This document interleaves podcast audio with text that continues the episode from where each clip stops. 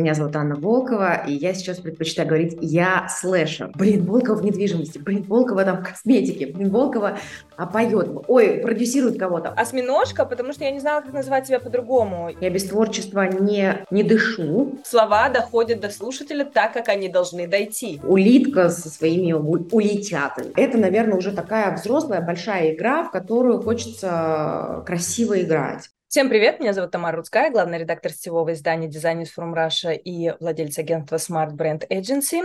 Вы слушаете подкаст True Story.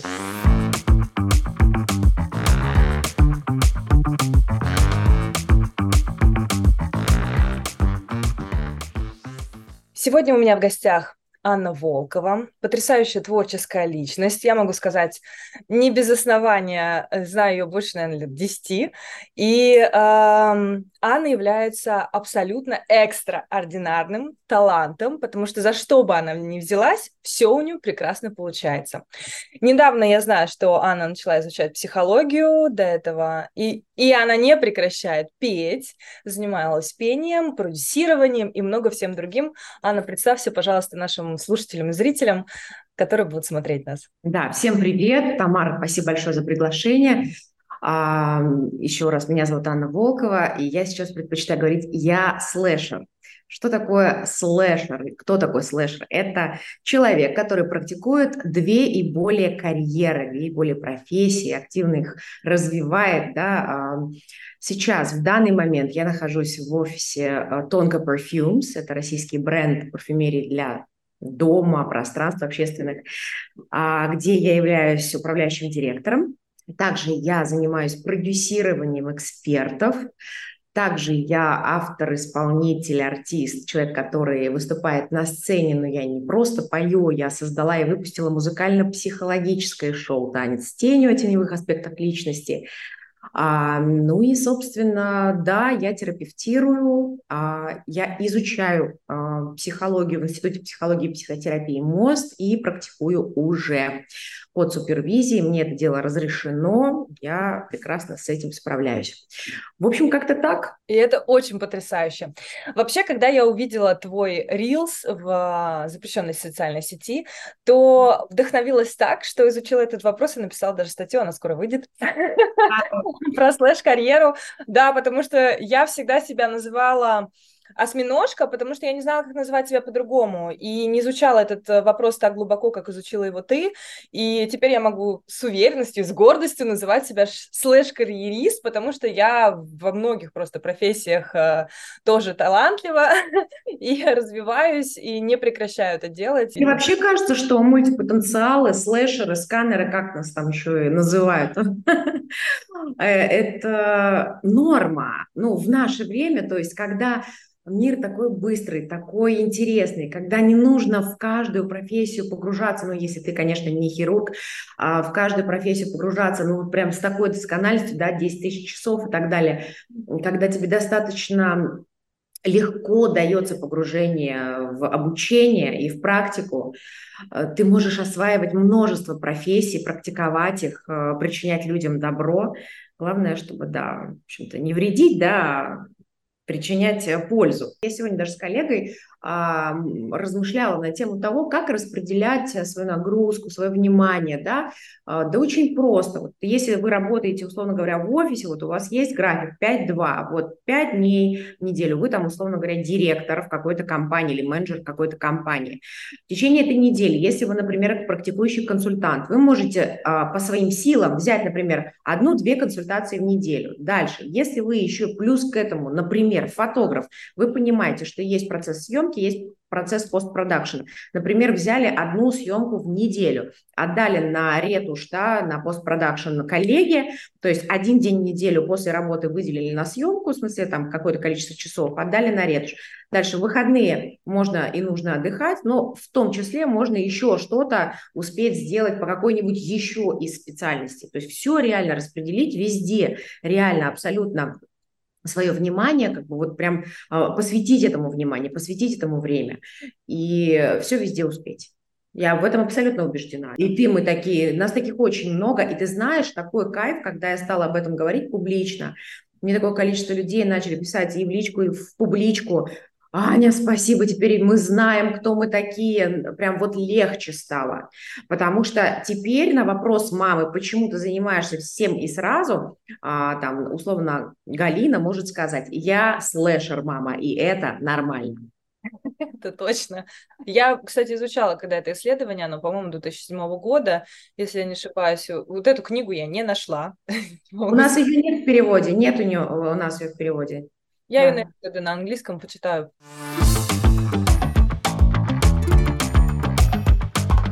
Расскажи, пожалуйста, как ты м, пришла в психологию? А психология – это не просто та часть жизни, которая, как мне кажется, должна быть изучена так или иначе каждым человеком. Ну, соприкосновение с изучением этого, назовем так, предмета, да, mm. должно быть в каждом доме, да, вот, вот какая-то книга, по, книги по психологии, а, вообще прививание с детского возраста уважительного отношения к а, терапии, да, гигиене психологической. Как я к этому пришла? К сожалению, через очень тяжелые обстоятельства своей жизни. Как и многие, как и многие, я убеждена. В тот момент, когда ну, стало очевидным, что я уже сама погружена в практику и просто консультирую, что называется, друзей, да, основываясь на том изучении психологических аспектов, которые я черпала из книг, из интернета, и плюс ко всему помноженным на опыт мой, большой-большой опыт жизненный. Ну и, собственно говоря, личная драма. Мы все приходим, когда у нас случается какой-то назовем это, проблемы? Да нет, на самом деле, да, были, были э, моменты личные, и плюс ко всему, смотри, я когда затеяла шоу свое в Градский холл, оно изначально не было музыкально-психологическим, оно было как мюзикл затеяно, да, но я еще даже до конца не понимала, но я хотела психологический аспект, более того, я попросила своего терапевта на тот момент, я была в терапии, а, и я попросила своего терапевта проконсультировать меня по вопросам, чтобы это все было профессионально, грамотно, как я могу поженить музыку, психологию, смыслы, танец, философию, литературу, как это все можно поженить и выпустить, чтобы человек пришел, условно говоря, не просто на концерт, а чтобы он погрузился а, внутрь себя и через музыку, через эстетику, через движение. Он поработал со своей психикой, со своим бессознательным, что-то для себя вынес, набившая оскомину слово инсайты, да, а, но тем не менее мне этого искренне хотелось. И пока мой терапевт думала, как же это все сделать, чтобы и ей тоже было интересно, я, в общем, встретила, а, понимаешь, какая еще история? А, я всегда иду за интуицией. mm Я не могла прийти в психологию, меня окружали так или иначе, безусловно, люди, которые учатся, но то, все, что они мне рассказывали, и гештальтисты, и КПТшники, и психоаналитики и так далее, а я почему-то не зажигалась от их рассказов, но тут я встретила учителя, проводника, за, за которым я пошла. Я пошла за наставником, я пошла за человеком, который просто пришел в мою жизнь. Ирина Владимировна Исаева, ректор Института психологии МОСТ. А, и я просто с ней, вот, проведя какое-то время в беседе, поняла, что это тот человек, за которым я пойду. То есть через нее знания психологии, особенно гештальтерапии, в меня войдут, скажем так, как нож в масло. Ну, так оно и получилось. Но у тебя замечательно получается, потому что ты начала выкладывать э, процессы, как ты консультируешь людей. Э, ты, я так понимаю, начинала с друзей, потом тебе дали разрешение уже да. проводить консультации уже. Да, и я выкладывала только друзей и тренировочные сессии. Потом, когда мы да. уже пошли в работу в такую серьезную, естественно, я уже не могла это снимать. Конечно, это уже private information.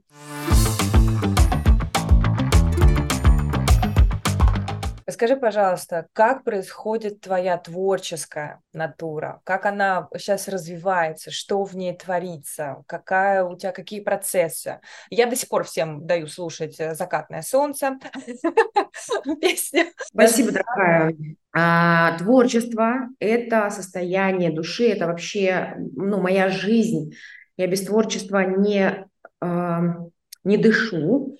И творчество, оно на самом деле происходит всегда и повсеместно на любой работе, даже, не знаю, работаю я в офисе или работаю я на сцене. Но если говорить конкретно про сценический сейчас э, опыт, да, который я новый для себя открываю, новый, и это сейчас, может быть, странно прозвучит.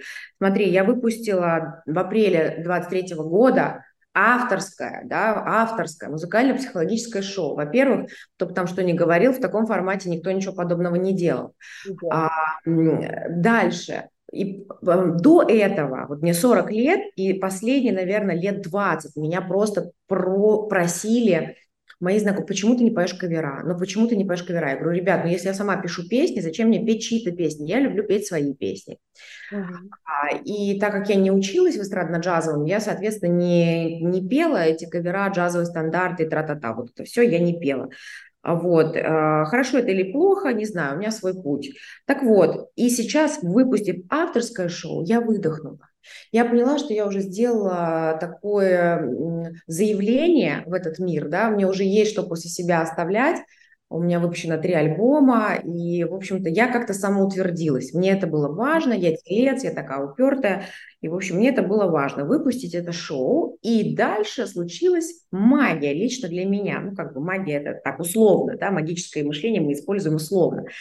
Я разрешила себе перерабатывать материал. Какой материал я взяла в переработку? Русский рок.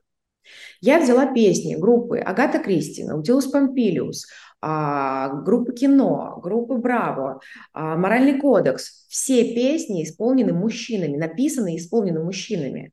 Я это делаю не изм... нет, только в нескольких песнях я изменяю, значит, эм, от женского лица. Малыш, ты меня волнуешь, по-моему, я изменила. Хотя нет, там так оно и поется. Так вот, а, я пою от мужского лица. Наряжаюсь в какие-то очень красивые наряды. А, Все это сделала в джазовых обработках. И это зазвучало совершенно иначе. То есть песня «Дыхание» группы Наутилус Помпилиус или, например, песня «Дорога в облака» группы Браво – это вообще теперь другие песни. И для меня сейчас творчество заключается в переосмыслении очень хороших песен, написанных мужчинами. Эти песни максимально романтичные, глубоки по а, поэтическим соображениям, по политическим соображениям. Ну, я имею в виду, а, там есть игра слов в некоторых а, кавер-версиях. В общем, сейчас я пошла в это.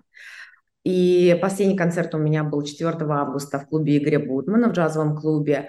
А, и еще кайф в том, что эти песни не похожи на оригиналы, но мы их вместе поем с залом. И это такой кайф, когда ты в джазовом клубе можешь петь вместе с залом, потому что навряд ли джазовые стандарты, ну, понятно, что э, есть, естественно, практика, когда с залом играют, да, заигрывают, и они э, импровизируют даже с исполнителями, но здесь другое. Это песни, которые нам всем очень знакомы, близки, я даже переделала ДДТ, это все, что останется после меня, и, в общем, ну, очень интересная получилась программа. Уже можно посмотреть э, твое исполнение песен. Да-да, есть запись э, 4 августа в клубе Игоря Бутмана, целиком концерт, двухчасовой.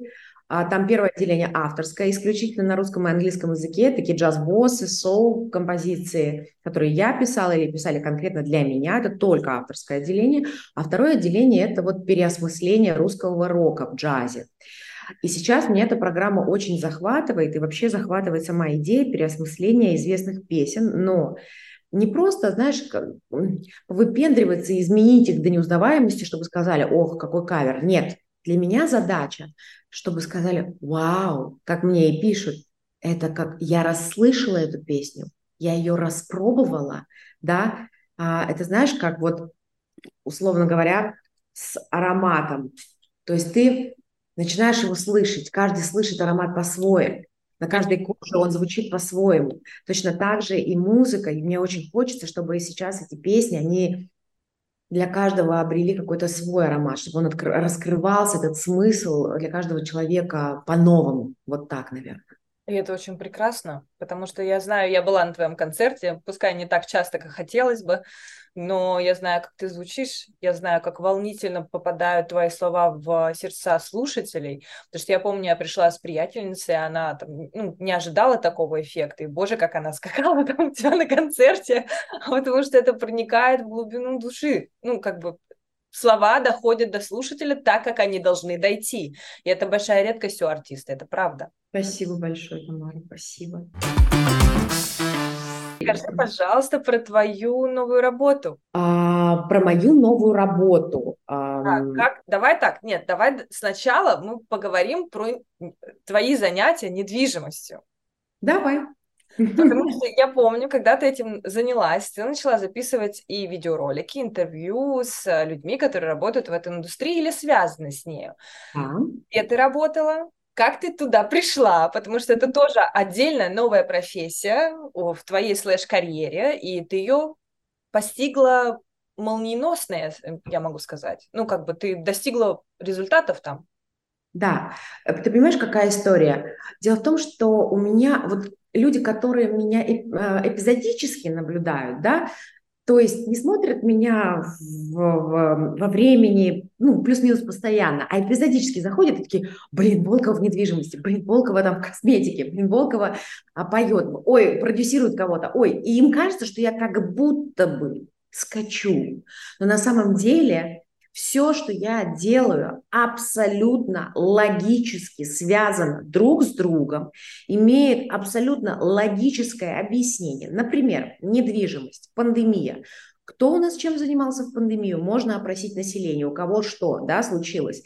У меня в пандемию я только-только к 2020 году прям начала расти как продюсерское агентство выпустив шоу Туана Контридзе, все цвета джаз-панка в концертном зале «Мир». То есть у меня была работа с Тесла Бой, с группой Шу, э, с другими исполнителями. Мы начали делать какие-то классные, крутые проекты. И пандемия, просто все закрывается. У меня отменяются, естественно, все шоу, которые я продюсирую.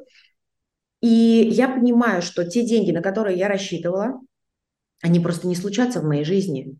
И эти деньги очень сильно влияли на выплату там, ипотеки, закрытие долгов по строительству дома, который, первый дом, который мы построили с семьей. И получилось так, что я просто, ну, в общем-то, мы посовещались с мужем и решили, что все-таки стоит в нынешней ситуации дом продать, купить поменьше. Да? Ну, в общем.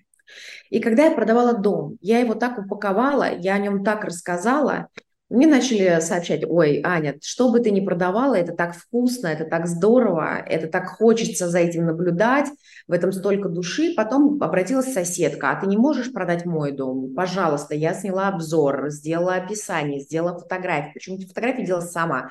Потом я уже начала привлекать специалистов, то есть я начала обращаться к профессиональным видеографам, хотя я сама снимаю на телефон, монтирую, озвучиваю, титрую. Мы из коптеров снимали эти обзоры, и, в общем, я, в принципе, э, стала такой сама себе ведущей, продюсером загородной недвижимости, как я себя обозвала. И все так это пошло, пошло, поехало, но загородная недвижимость имеет специфику очень долгий цикл сделки. Mm. Это квартира. Это не ликвид в том а, понимании, в котором ликвидны квартиры. Продавать загородную недвижимость долго, муторно.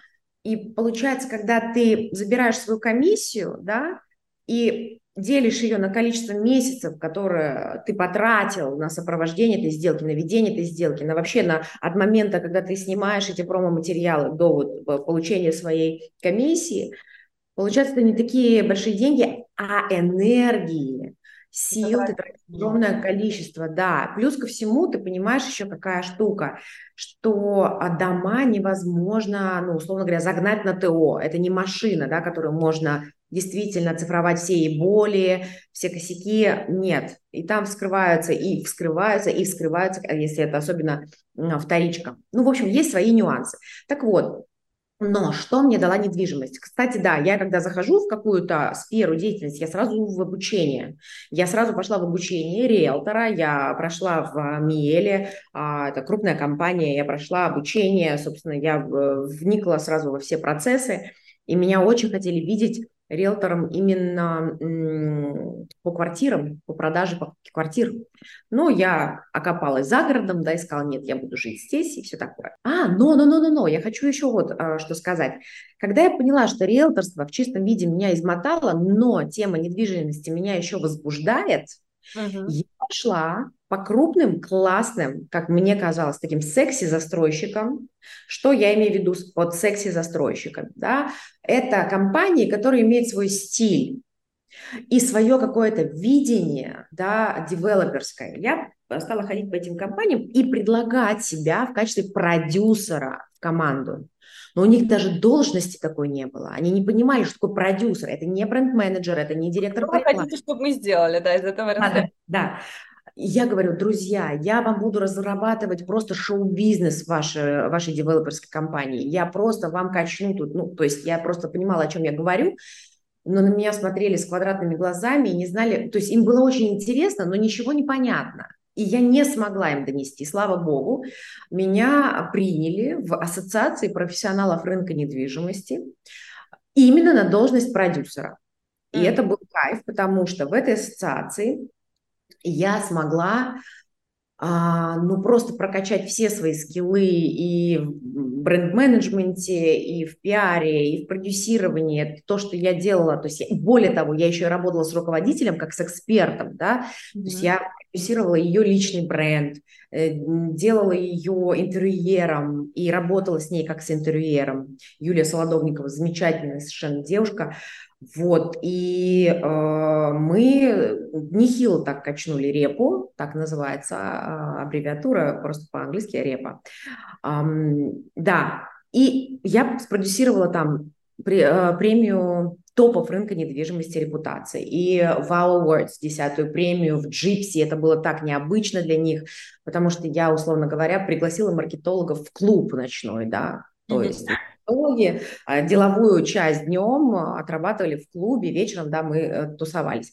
Ну, в общем, было много всего интересного, но, а, опять же, я цикл этот прошла, все там поняла, мне просто стало скучно. Я сказала, ребят, по второму кругу я не пойду, я вам тут все наладила. Кстати, в Identity сделала шикарную работу, просто зонтичный бренд, все, все красивенько раскидала. Вот, и, собственно, все, и ушла. И пошла с кубинским композитором делать программу на испанском языке. Ты каждый раз возвращаешься в музыку. А я из нее не, как будто бы не ухожу. Да, ты, как, ты из нее и не уходишь, но она тебя наполняет постоянно. То есть это твой такой энерджайзер. Потому что ты да. уходишь в проекты и потом возвращаешься к музыкальным проектам. Уходишь в другие направления и опять к музыкальным.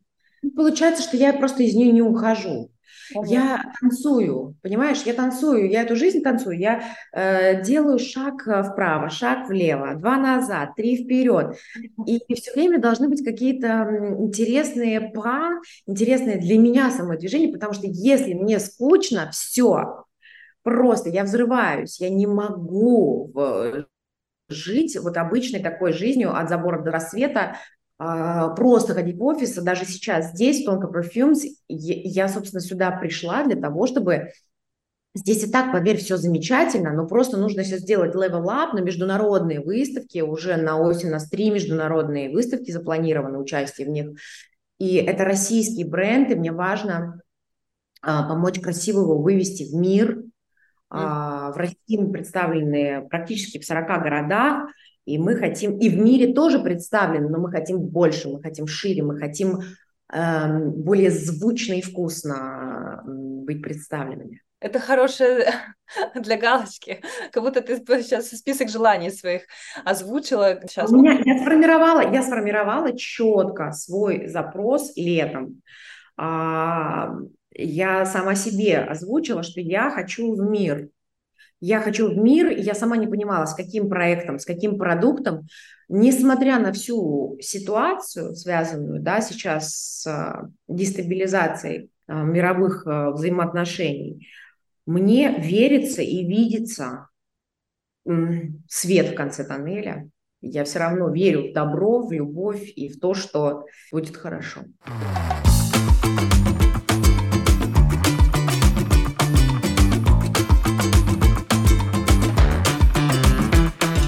Скажи, пожалуйста, как ты управляешься со всем этим, и плюс ты мама. Ты мама и ты жена.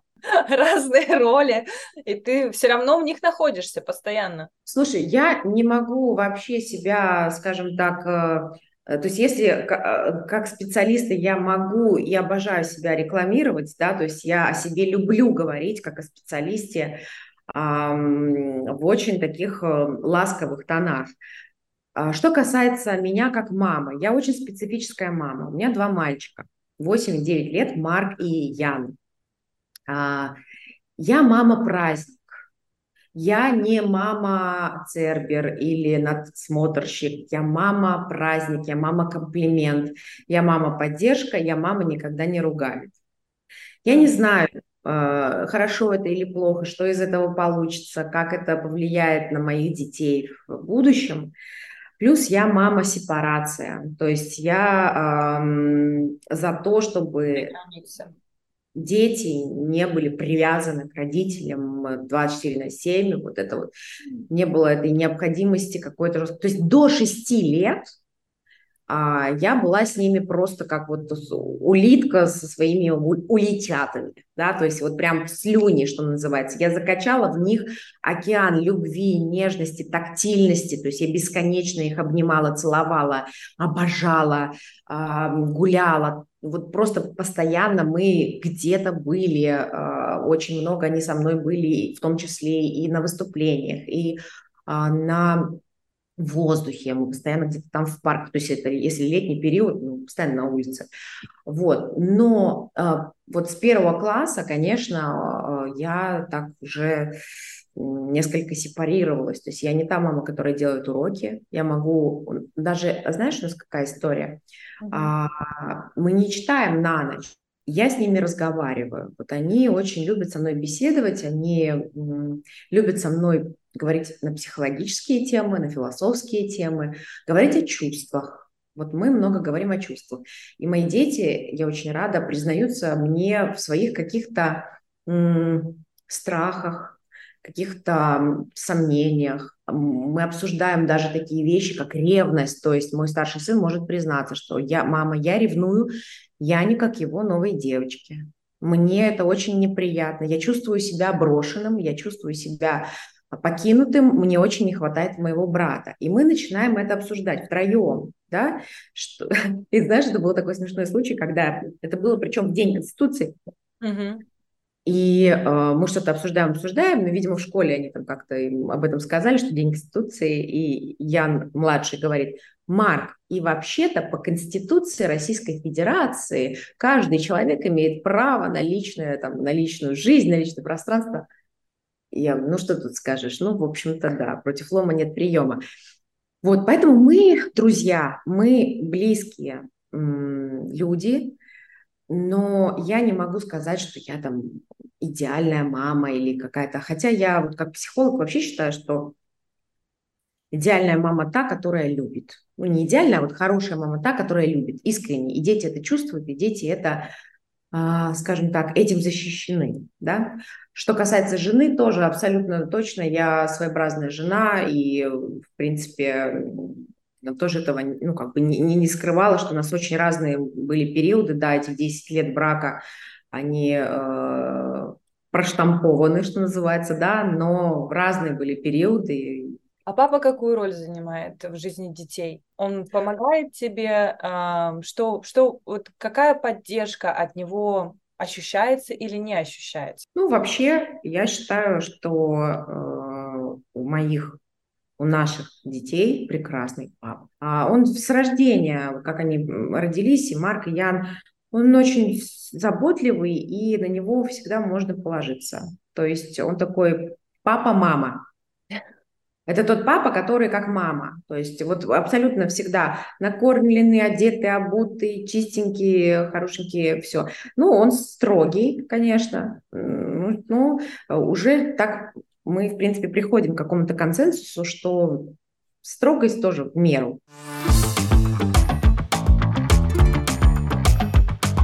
Какие у тебя планы на будущее? Что ты хочешь эм, добиться? Может быть, э, попробовать еще новую какую-то карьеру? А, задумываюсь о том, что, в принципе, я с детства очень любила ну, я такая пионер-вожатая, да, то есть я люблю работать с людьми. Учебе психологической я поняла, что мне, в принципе, даже по практике моей очень нравится работать с группами. Больше нравится работать с группами, чем индивидуально. Поэтому я сейчас, например, индивидуальные свои сессии, э, у меня такой ценник, да, который как бы, выдерживают далеко не все. И вот если человек хочет час моего времени, он его получает, но получает совершенно как бы, ну, за такие нормальные деньги, да, в смысле не маленькие. Uh-huh. Мне очень интересно работать в группе, и куда бы я хотела, наверное, себя развивать, это все-таки управление, работа с людьми, работа с командой, некий такой тимбилдинг, коучинг – и выстраивание именно командной работы классной, когда я понимаю все процессы, не только операционные, а я понимаю процессы, которые а, происходят в жизни коллектива, процессы в жизни сотрудника, то есть uh, human resources меня очень сильно интересует. Я не говорю о том, что я там, упаси Господь, хотела бы работать HR в какой-нибудь компании. Нет, вообще в какой-нибудь компании. Вот заниматься чем-то одним точно совершенно не моя фантазия uh, эротического характера. А я бы хотела в рамках одной компании вырасти в крутого управленца. Мне бы этого искренне хотелось. Ты смотрела сериал «Миллиардеры»? Да, я именно про нее. Вот, вот ты, да, ты сейчас говоришь, и я прям считываю вот ее, когда она просто помогала сотрудникам справиться с их сложностями и сделать следующий квантовый скачок для того, чтобы компания заработ... ну, вышла на новый уровень. У меня прям пришло такое, господи, это прям сюжет этого фильма. Да, но смотри, у нас э, насколько популярно это сейчас э, в, России? Смотри, Начинает... меня вообще популярность как бы той или иной концепции не особо забо- э, э, заботит. Почему? Потому что, вот, например, есть компания и есть запрос. Запрос очень конкретный. Да? В принципе, у компании изначально был запрос на управленца, который, на которого можно, а, которому можно доверить команду, и операционку, и контроль за всеми процессами. Почему? Потому что владелец бизнеса, Амира Бруман, человек с большой буквы, женщина, которой я восхищаюсь, девушка, женщина, предприниматель с большой буквы. А, мы буквально на днях были с независимыми аудиторами у нас на производстве, и они были просто в шоке от нее, потому что они видели не просто владельца бизнеса, они видели настоящего предпринимателя, который создал продукт от и до, да, условно, от и до. И что я хочу сказать? У нее глобальные планы, да, я не могу сейчас их озвучивать, но они глобальные в рамках страны, внутри страны. Да, экспортная история, да, но внутри страны есть глобальные планы, предпринимательские. Ей для того, чтобы строить следующие свои да, предприятия, то, что уже построено, и то, в чем хочется увеличивать капитал, приумножать, нужно кому-то просто доверить. И мне очень хочется вырасти в этого человека. В перспективе, я не знаю, сколько лет э, для этого потребуется, но, конечно, в перспективе, перспективе хочется быть, не знаю, партнером, акционером, кем-то еще, кто вот, да, часть компании. А, это, наверное, уже такая взрослая большая игра, в которую хочется красиво играть, потому что в принципе, творчество, психологические шоу, эти игры мне очень близки, но, но меня на сегодняшний день очень сильно возбуждают большие деньги. Большие деньги с точки зрения именно объема личности, объема потенциала, потому что у меня есть ощущение, что я свои как-то ресурсы реализовывала, но потенциал свой я еще даже не проявила.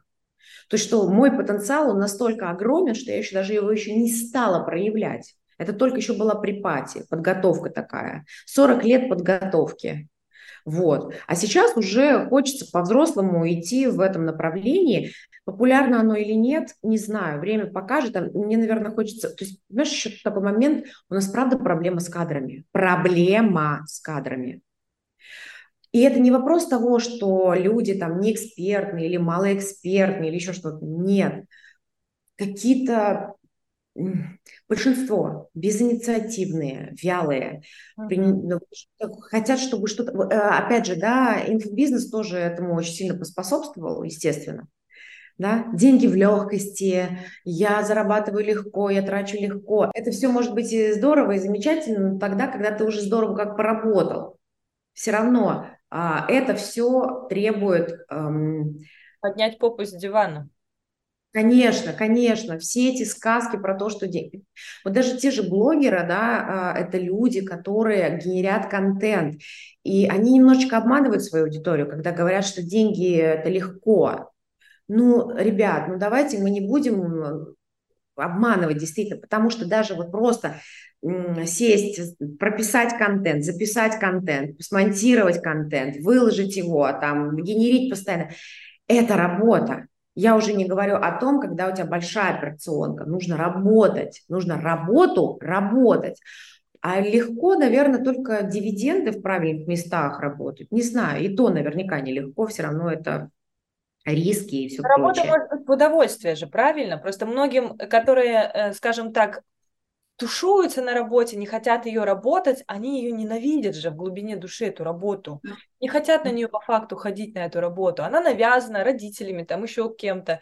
И здесь скажем так, приходишь ты и решаешь этот вопрос, потому что можно перевести человека внутри компании на другую позицию по факту. Абсолютно.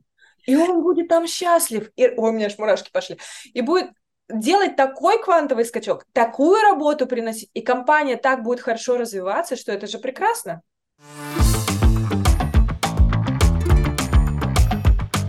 В чем моя еще, мне кажется, сильная сторона? Я вижу таланты. Я вижу таланты и посредством а, собеседования, посредством такой, а, ну, можно сказать, а, даже сессионной работы, да, я могу, вот у меня был курс для женщин, правда, только «Путь звезды», я могу точно прощупать, где эта звезда, как ее зажечь, куда этого специалиста направить, чтобы он пошел, засиял сам, вывел компанию на новый уровень раскрытие потенциала, раскрытие потенциала звезды. На самом деле звезд бояться не надо, и звездного потенциала бояться не надо. Просто нужно знать, что у всех очень разный потенциал. У кого-то а, кто-то светит просто так, что ну, ослепляет да, все вокруг, и тогда нужно просто корректировать. А, тогда нужно просто чуть-чуть свет этот яркий, ослепительный, немного ламповый да, переводить. Кто-то светит так тусленько, но можно подкрутить, и будет да, более мощный свет. То есть работать с талантами, я 13 лет проработала а, менеджером артистов. Я работала с людьми, да, талантливыми, да, проявленными, но все равно они приходили ко мне с просьбой, Аня, помоги, нам нужно выйти на новый уровень. Они уже на тот момент, естественно, каждый на своем уровне был проявлен так или иначе. Но все равно, когда мы говорим о том, что нам нужно выйти на новый уровень, это значит работа с теми ресурсами, которые еще не были задействованы. А как правило, они у нас где? В теневой части, том, что мы отрицаем, прячем, запрещаем и так далее, и так далее. Вот туда надо посмотреть. И на самом деле, когда в человеке раскрываешь теневой, он похож на маленького ребенка, на которого просто обрушилась, я не знаю, там а, а, корзина конфет, и он такой сидит в этих конфетах э, э, с голой там попой, и такой вот малыш, да, такой, как здорово. То есть он голый, в смысле честный, и на него еще и высыпалась какая-то сладкая, славная история, которую он еще вроде как бы он о ней догадывался, что это все есть, но он еще с ней не знаком, надо познакомиться. У меня, кстати, эта тень выползла сейчас 40 лет, и эта тень называется стабильность. То есть я отрицала стабильность очень много лет. Я бежала от стабильности, мне было в ней плохо, мне казалось, что стабильность – это стагнация, и она практически воняет. То есть для меня стагнация, ну, точнее, не стагнация, а вот именно стабильность, в смысле, на одном месте работы, да, или там в одной профессии, или еще что-то. А, я немножечко по-другому мыслила, да, в, про, про монотонность. У меня в одной из сессий, моей личной терапевтической, вылезло, знаешь, что Моя мама шила всегда, всю жизнь, до сих пор шьет. Я помню, в детстве я просто не понимала, как она может вот эти километры ткани, то есть что-то, вот это, вот это стабильно долгое, медитативное, а, почему-то паттерн вот э, того, что стабильность это плохо или скучно, а мне хотелось веселиться. Меня вот эта вот стабильность как будто загоняла в какую-то тоску. А сейчас, после 40, я поняла, что стабильность – это очень секси, это максимально секси. То есть это про что-то такое красивое, твердое, спокойное. Mm-hmm то, чтобы, знаешь, во мне там как-то страсти поубавилась, но она какая-то стала другая, качественно другая. Не знаю, я после Градского сама как-то протерапевтировалась так, я говорю, я выпустила шоу, у меня как будто бы я ребенка какого-то, да, вот прям третьего, там, не знаю, родила, и я выдохнула, мне стало легко, как будто бы вот эта детская мечта, заряженная, которая мне не давала покоя, это было вот прям беспокойство, мне очень сильно надо было на большой сцене, сделать это авторское шоу. И все. И я ее реализовала, эту мечту. Мне не нужно быть на Первом канале, мне не нужно быть там с, с гастрольными турами больше. Потому что я сделала для себя что-то очень сильно большое. Я разрешила себе исполнить свою детскую мечту. Это очень круто, всем рекомендую. Есть детская мечта, которую ты не реализовала? Которую я не реализовала? Ты знаешь, э, когда-то в три года, когда мы с мамой шли домой, перед тем, как поехать прокалывать мне уши, я маме такая говорю, мама, я не буду жить в этой стране, я буду жить где-то другом. Она говорит, что ты говоришь такое? Я ее по факту реализовала, я сейчас живу в другой стране. Ну, по факту. И у меня так получается, что даже если я буду считать, что я не реализовала что-то, я прошла тот путь и поняла, что мне это не нужно. И жизнь стала проще, и все легче дается, и э, я целеустремленнее стала, э, я даже не знаю, спокойнее, что ли.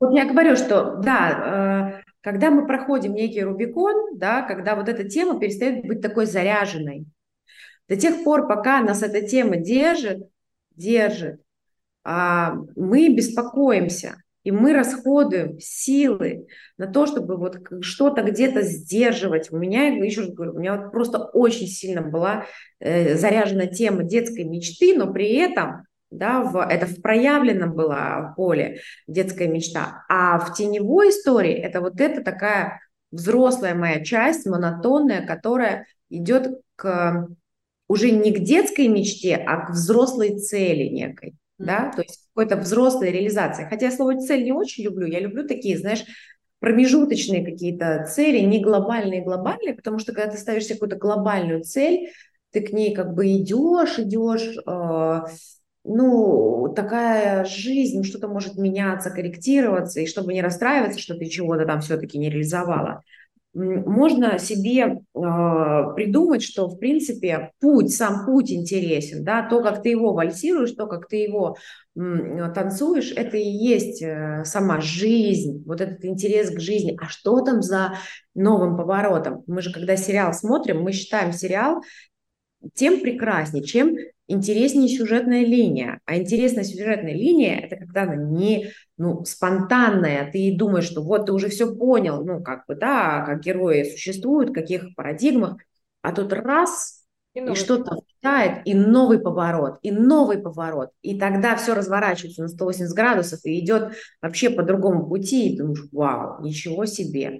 Так, идем, танцуем, изучаем, исследуем, эту жизнь, наслаждаемся тем, что есть, и плохое, и хорошее, хотя это тоже все условно.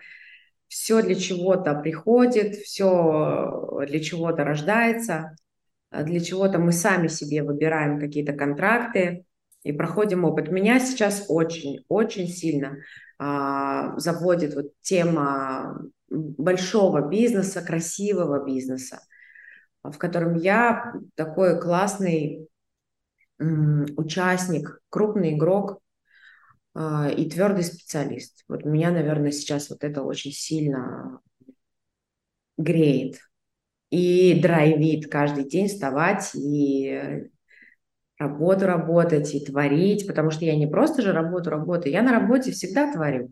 Где бы я ни работала, в, в какой бы организации, в какой бы компании или сама что-то там я придумываю, я всегда творю, всегда есть творчество. Я уверена, что даже если ты, а, я не знаю, работаешь в РЖД, а, хотя, знаешь, ну, в крупных корпорациях, может быть, в меньшей степени есть место для творчества, да, ну, я бы хотела пожелать, наверное, чтобы все-таки творчество было больше на рабочих местах, и у, у руководителей была бы смелость какая-то вот такая на поиск таланта в том или ином специалисте. То есть не бояться таланта этого специалиста, наоборот, рассмотреть этот бриллиант и направить его.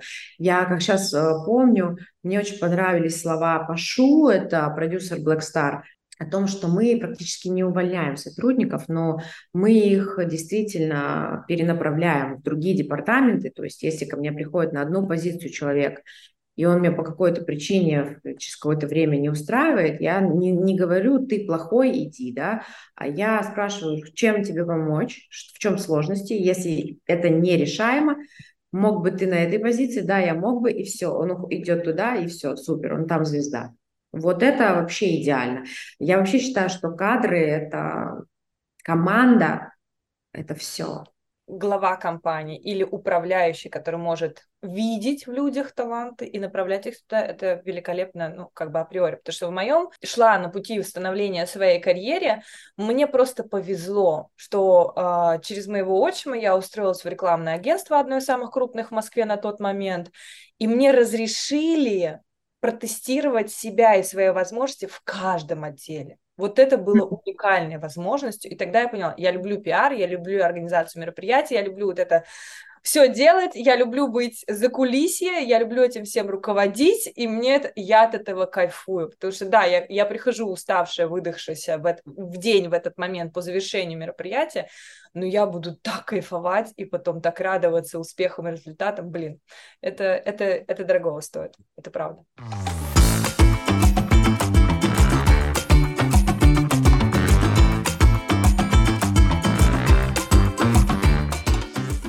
Спасибо тебе большое за сегодняшний эфир. Если тебе есть что пожелать нашим зрителям и слушателям, которые будут нас слушать и смотреть, а ты? Наверное, знаете, а когда я думаю про легкость, да, и когда вообще вот э, мы говорим о легкости, я в понятие легкость вкладываю некую легкость в смысле витальность, в смысле э, интерес к жизни.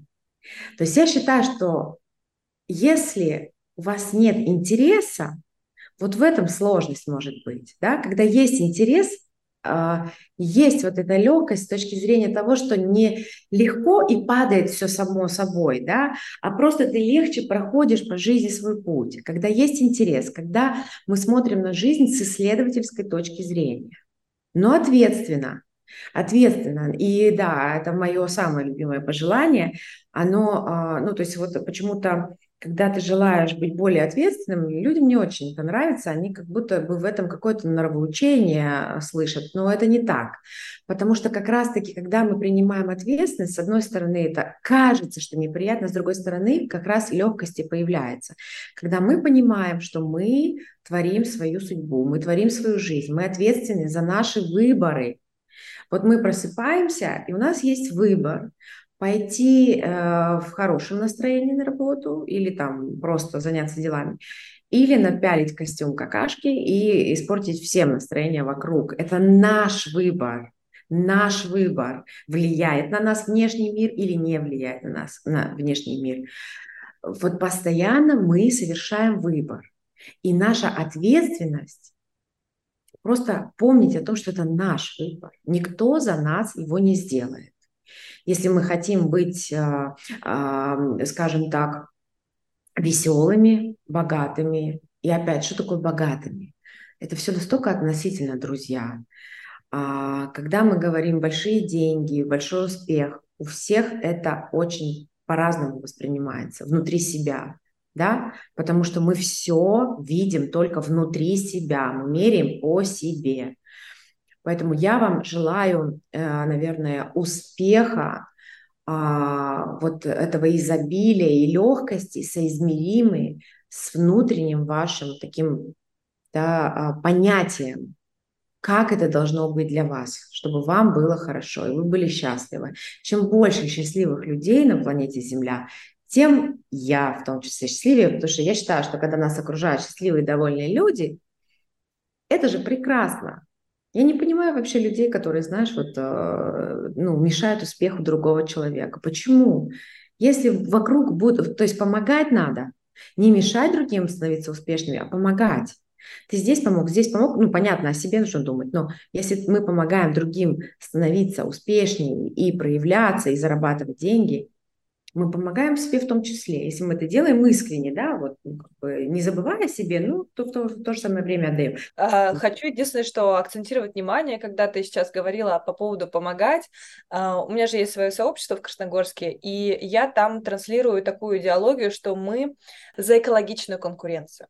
Мы за экологичную конкуренцию, потому что, да, а, там фотограф фотографу, как бы они конкуренты, но вы же можете сделать какую-то классную коллаборацию, и Нет. это имеет ваш общий статус в глазах ваших потенциальных клиентов. Да, есть отличный пример из шоу-бизнеса. Фиты.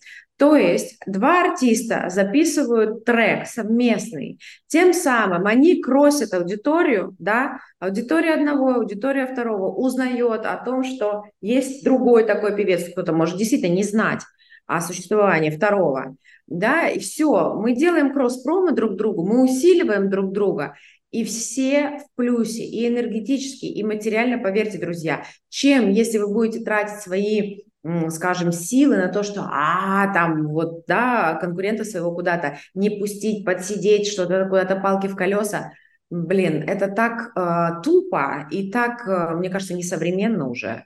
Нет. Мне кажется, это очень несовременно. Поэтому, друзья, коллаборируйте, коллаборируйте, а, будьте мультифункциональны, мультипотенциальны, развивайтесь, развивайте других, вдохновляйтесь и вдохновляйте других. Вот этим мы и закончим. Да, мне это безумно откликается. Благодарю тебя за сегодняшний эфир, за то, что ты была со мной, за то, что согласилась на это, и за то, что ты делишься, можно сказать, сокровенным, и не боишься это делать. И я люблю наблюдать за тобой в социальных сетях в том числе. Знай, кто с тобой подсматривает. Да, и ты мотивируешь и вдохновляешь, и это очень ценно. Спасибо тебе большое. Благодарю. Спасибо. Спасибо. Давай, пока. Пока. С вами была Тамара Рудская, и вы слушали True Story. Не забывайте подписываться и ставить лайки видео на YouTube.